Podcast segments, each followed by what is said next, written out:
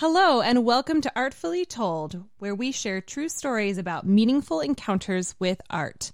I think artists help people have different perspectives on every aspect of life all I can do is put my part out into the world. It doesn't have to be perfect the first time. It doesn't have to be perfect ever, really. I mean, as long as you you're enjoying doing it and you're trying your best, that can be good enough. Art is something that you can experience with your senses and that you just experience as, as so beautiful.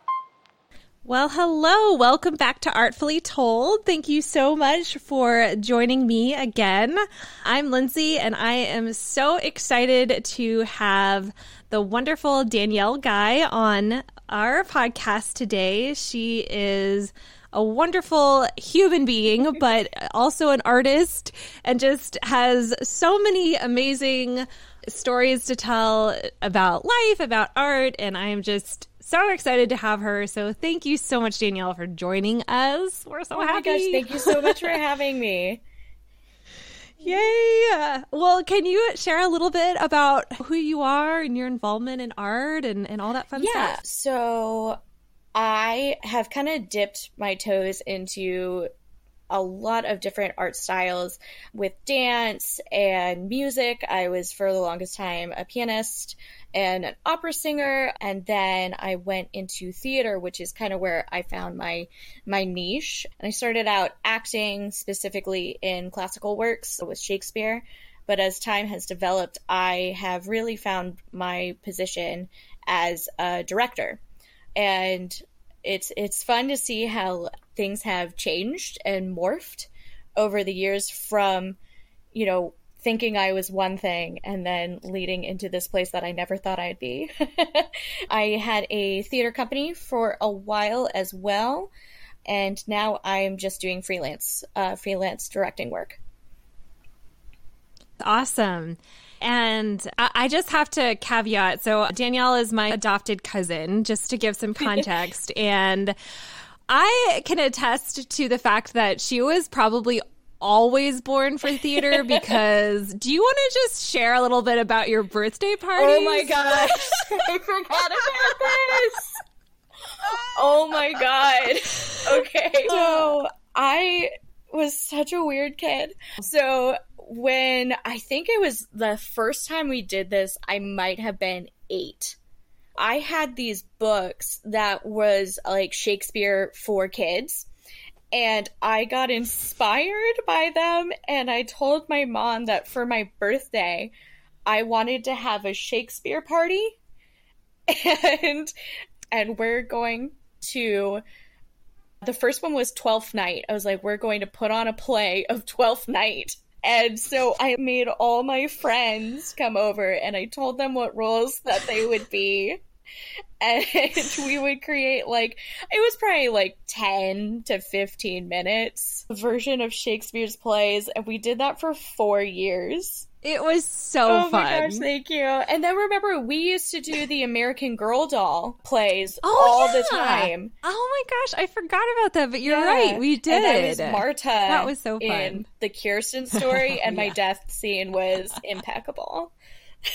I'm sure it was. So all that to say, it really those of us who've known her, uh, it, it, comes as no surprise that eventually she would become a director and have had her own company and all of that jazz. But no, we had hours and hours of so much fun putting together these plays and I I think if I remember correctly for Romeo and Juliet, I'm pretty sure we had to have like a progressive theater experience for the audience because we we did the balcony scene like on the landing yes. for your stairs or yes. something. Oh my god. like gosh. it was a um, it was definitely situational art.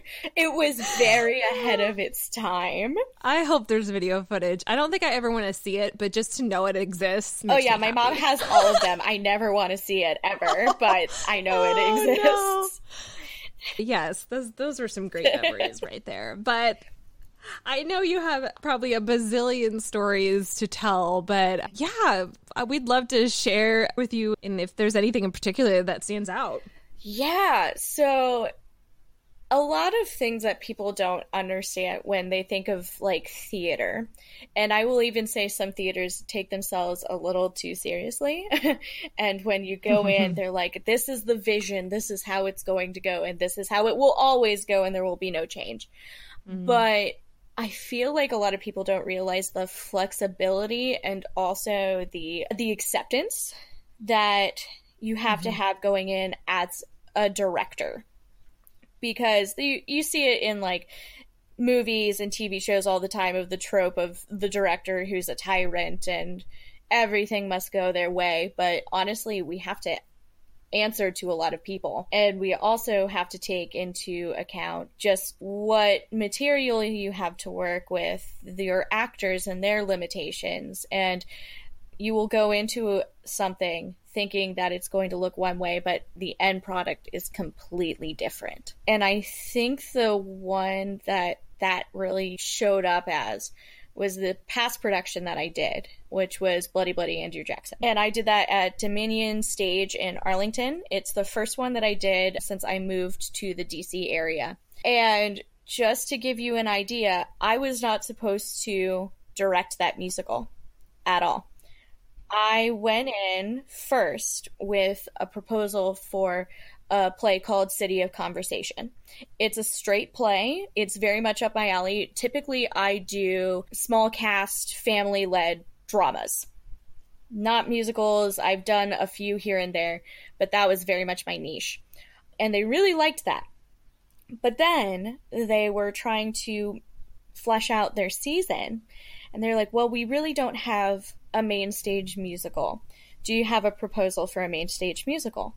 And I had one for um, Next to Normal, which is one of my favorite musicals in the entire world. Mm-hmm. And so they decided after I gave a presentation to go with that. And I was like, cool. So I am planning this this four to five person musical that is all about mental health. It's female driven, all the things that really get me going. And then the Kennedy Center announced that they were going to do Next Normal. So our rights got pulled. Oh, I no. know. And I remember, oh. I will never forget. I was um on Instagram, and I was just scrolling, and I saw the Kennedy Center come up, and I was like, "Oh, cool! They're announcing what they're doing." I was like, "Awesome!" Would love to go see that and that. And oh oh no. Oh no. Oh, i like oh no. texted my uh, producer my executive producer on the board. I was like hey i don't think we're gonna do next to normal. Am i correct in this? They're like yeah we're totally not. So our rights got pulled and i didn't know what to do and I sat down with my best friend and my fiance, Matt Matt Calvert, and we were going through the alphabet and we were coming up with musical proposals that I could write for. And oh like A, B, C. And then we we narrowed it down and there's this musical called Bloody Bloody Andrew Jackson. And I immediately said no because Bloody Bloody Andrew Jackson is kind of like the cursed production of theater because it's very controversial.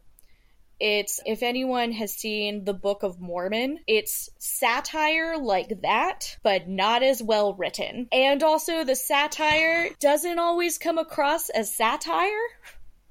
Some people take it a oh. little too seriously, and I understand why because of the writing. Oh. It's a satirical work of the presidency of Andrew Jackson, and specifically his removal of the Native Americans from the East and moving them out west. And it's done in a punk rock setting. It's very heavy distortions, it's extremely into in your face. This production has been protested by a lot of people Ooh. because specifically there's one one number in it called 10 little indians and in the original production they had a whole bunch of white people dressed up in feathers and garb oh, and when it came out originally it was kind of right before all of that really came into view but especially uh-huh. now it's like no we we're not going to do that yeah but i created a proposal for it and like five other shows and i did a big old dump for the board and they're like that's the one we're going to do Bloody Bloody Andrew Jackson. And I remember asking them, I was like, Are you sure? And honestly, I think that was a very smart move, especially for what's happening right now. Some people don't know this. President Trump has a portrait of Andrew Jackson in the Oval Office. And Andrew mm. Jackson is one of the most controversial and most xenophobic presidents that we've ever had. So that's fun. And specifically for Dominion, their theater company, they are not afraid of making those comments or being controversial. So, wow. I was able to do this.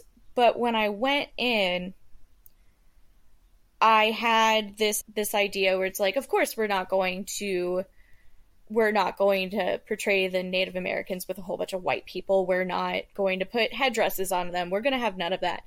Of course, I was like, we're very much going to keep it as respectful as possible.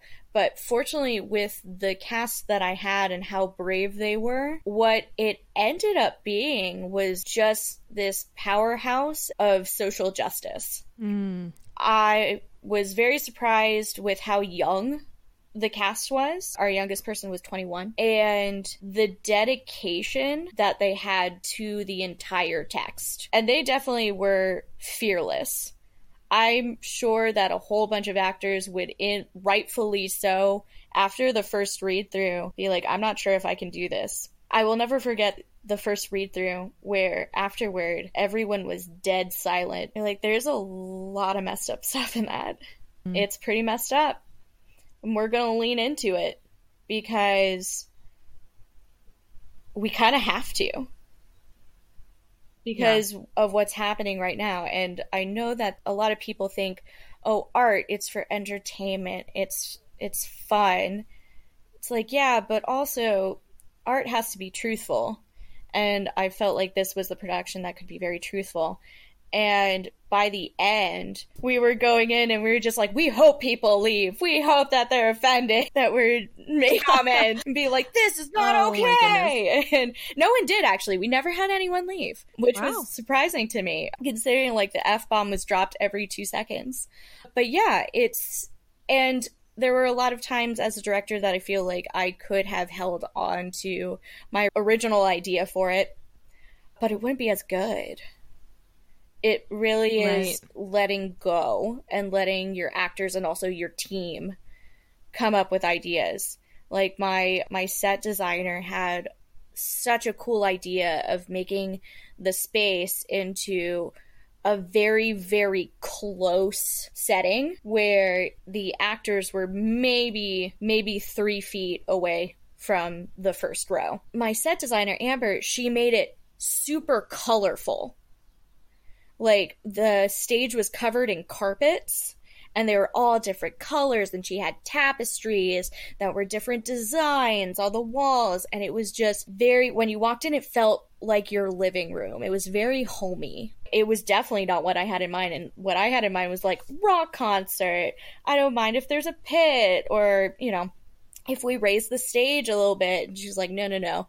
We're gonna make this feel kind of like what we did where it's like in your living room. And so that way you were unable to separate yourself from the action and be like, well, this is just a story.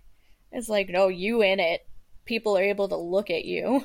They see if you're pulling out your phone. Ooh, yeah. yeah. So yeah, that was very interesting and that was something I could have been like, "No, I want it to be like that." So glad I did it because it changed everything. And yeah, it's just one of those things where you need to to trust other people and their designs and their ideas and just be like, "Cool, if you believe in it, I believe in it." Yeah. yeah. that's powerful. So how how did audiences react? I mean, obviously it was a difficult thing that you were bringing forth and I love what you said about art needs to be truthful. I absolutely agree with mm-hmm. you. But so yeah, I mean, what was what was the audience reaction and how did you feel at the end? How did your cast feel at the end? I mean, that that is a huge undertaking. Yeah. It was mixed responses.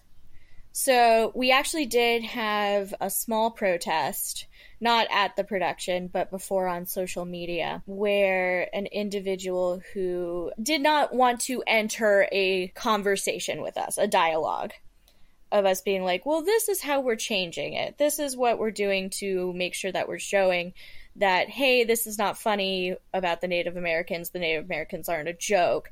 Who is the joke is Andrew Jackson in this would have loved to have that conversation, but they just weren't interested in hearing it. So we had a, a little bit of a protest, but also we anticipated that.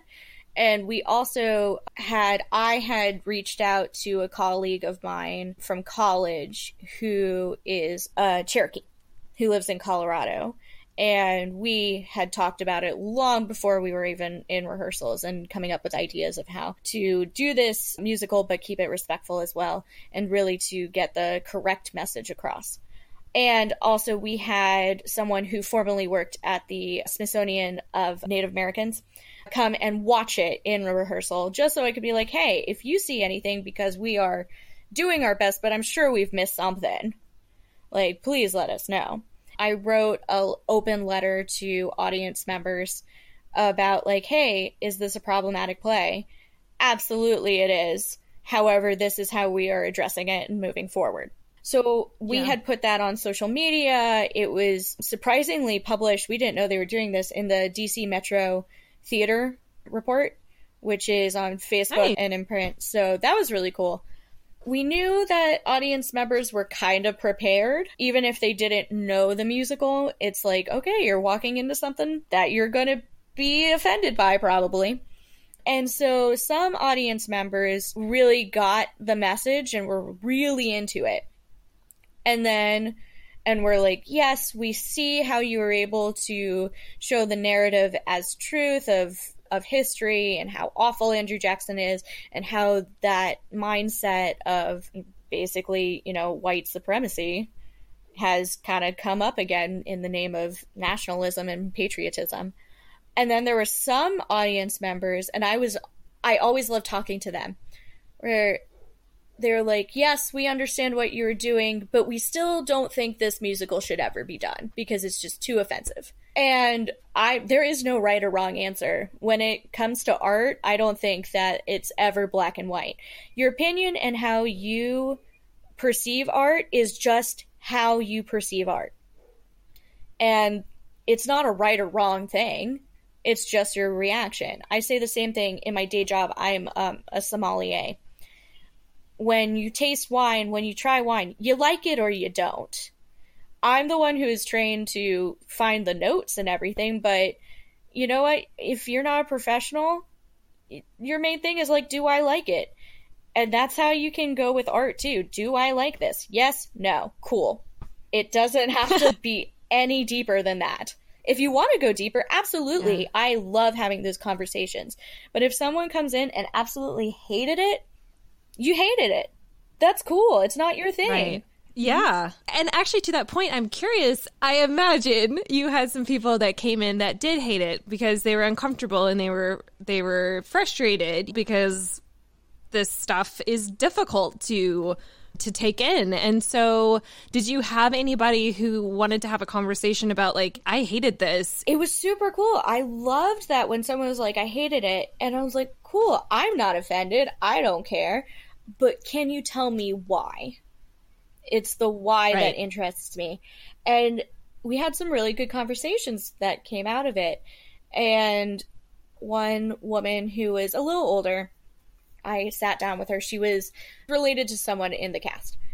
And she's like, I just really didn't like it. I was like, well, could you explain to me why? And her whole thing was because there were things that were not factual in the musical. We can debate artistic license, but I understand what she's saying, where she's like, especially when you have someone who is as terrible as Andrew Jackson, you don't have to make stuff up to make him more terrible or more likable or what have you. It's like she definitely wanted it to stick to actual history. And I totally get that. That's totally fine. But it's definitely something I had no power over. I couldn't change the script. Yeah. I think that's one of the most powerful things that art can do is start conversations that you might not otherwise have unless you're confronted with something that you a don't understand, b don't appreciate, Yeah. c don't like. I mean, I think there's a lot of value in the conversations that art can bring because you're right. I mean, there's like you said earlier, on some level it's like do you like it or don't you? But at the same time, I love that you can take that and then ask, well, why? And then you have an intelligent conversation about, you know, what you took Yeah. from it. I love that. exactly. And also, and this is something that I talk to my my cast a lot about, where it's like people are going to dislike this show. Don't be offended. Because that is their right. And that also sparked a conversation in the cast. Where, you know, we're in a time right now where everyone's offended by something, and then you're offended if someone's offended, and it's just all a terrible circle.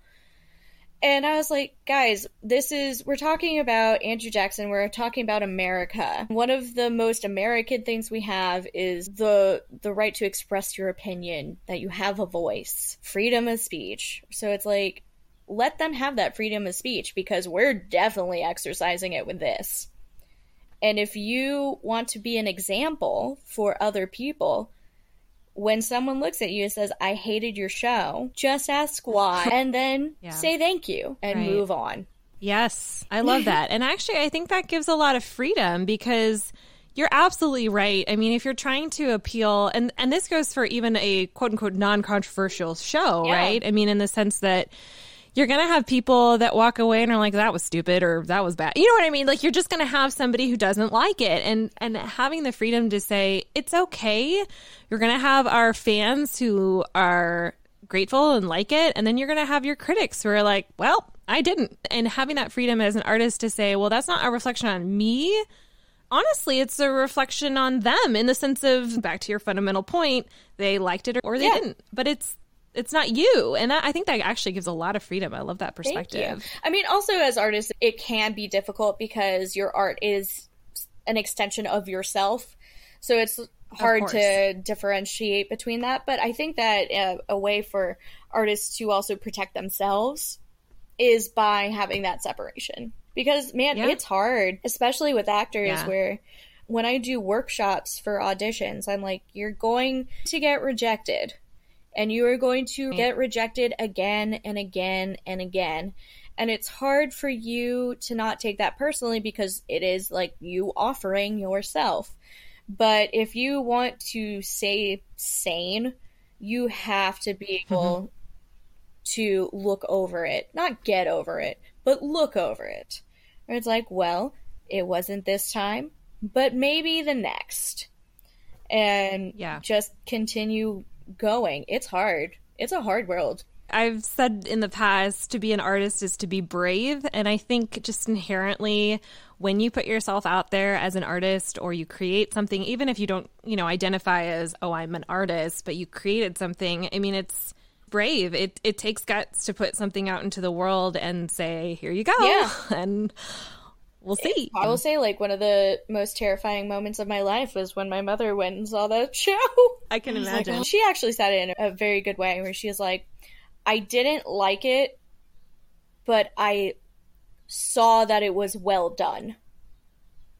Which mm-hmm. is also a thing that I think people need to learn, where it's just like, you can not like something, but it doesn't mean that it's trash. Honestly, I love getting bad reviews. I just love hearing the other side of things, which maybe is like the most theatrical thing that you can do, is because you always have to look at the other side of the coin with the character.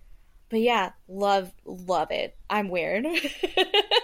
No, I mean, I'm going to say that is awesome because I think personally it's very tough to read reviews where you're like, what are you talking about? So kudos to you. you have to think about what you're going to expel your your time and energy on and move on with my life because my life is full of amazing people and I'm doing amazing things and that's all I really want to do with my life so I'm not going to let a little blip send me into a spiral. Good for you. Oh my goodness. To all the artists out there who are afraid of a bad review, just remember Danielle's advice. you can you can look at it and say, "You know what? I will accept a different opinion and then you just move on cuz you've got more amazing things exactly. to do." Exactly. I just have a couple questions for you if that's yeah, okay. Absolutely. So, how do you personally define art or what is art to you?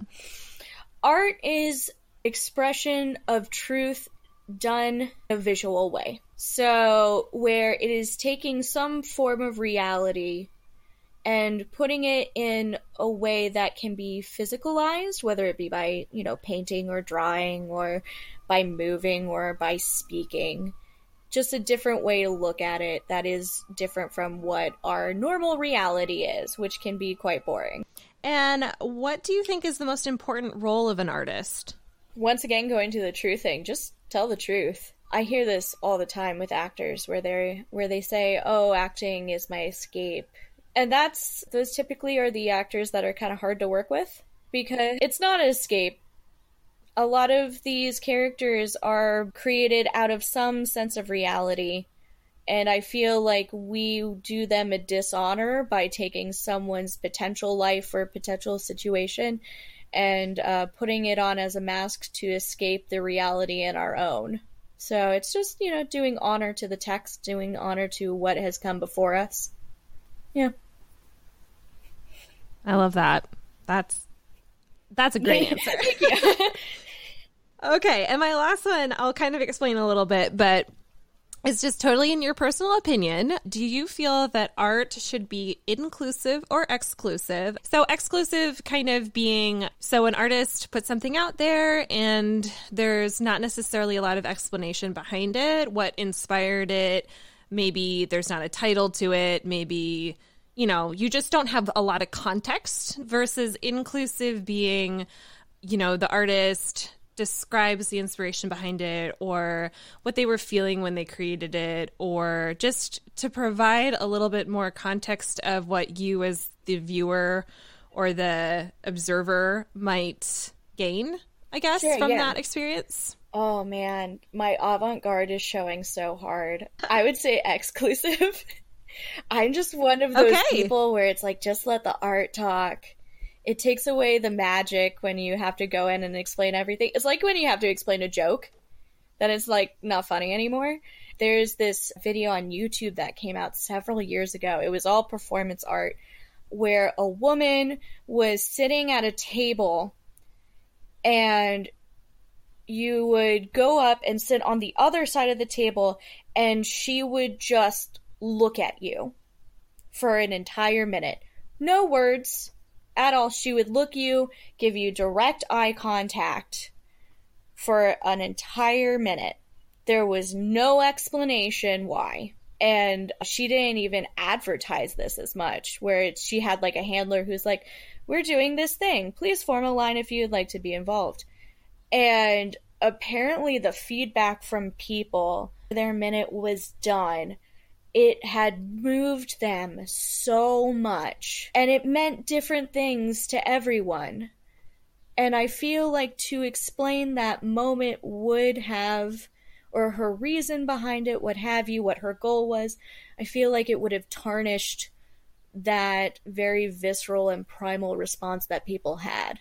yeah So yeah, let it be exclusive. Don't let people always know because sometimes artists don't even have an answer. I don't know why I did this. It just looked cool. Yeah. I, I think yeah, my avant-garde came out real hard there. It did. But I love asking people that question because we get very different responses. And like art, it's subjective. And so I love it. And I love the reasoning behind it. So, do you have, I know this is kind of an odd time, but do you have any upcoming projects or anything that you're working towards? Yeah, so What? my main production that's coming up is my wedding in October. So I'm taking a Woohoo! little bit of a break.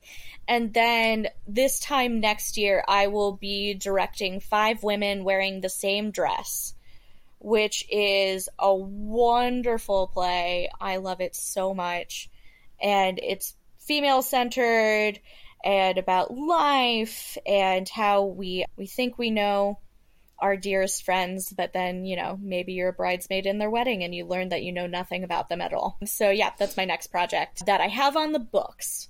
Awesome. And uh, if anyone wants to get in touch with you or follow your artistic journey, do you have any kind of outlet for that or even if they wanted to come see that is there you know a way that they can kind of keep in touch yeah so usually i do um, announce things on my website which is okay. danielledirects.com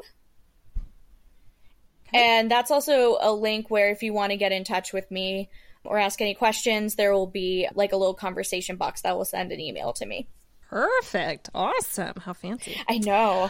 Well, thank you so very much for just being present here and thank you for being a guest. I really appreciate it and I'm a firm believer that when you put art out into the world, it makes it a better place. And so I just want to thank you personally for you know, continuing your passion ever since you were eight. But thank you for continuing to produce art and be brave as an artist. And I just, I know the world is a better place because of it. Thank you. And thank you so much for asking me to be a part of this. This was so great. Thank Yay. you for all that you're doing, especially during crazy times like this, and all your passion in art. I have to brag about you. I've been a fan of you since I was five. so, oh. Oh, you're sweet. Oh my goodness. Well, thank you again. And thank you to everyone who has listened to this. And I hope you feel as inspired as I do. And I just wanted to say that we really appreciate your shares and comments. And we will catch you next time. If you have a story to share with us, we would love that so much. And I hope your day has been artfully told. Hey there, Artfully Told listeners.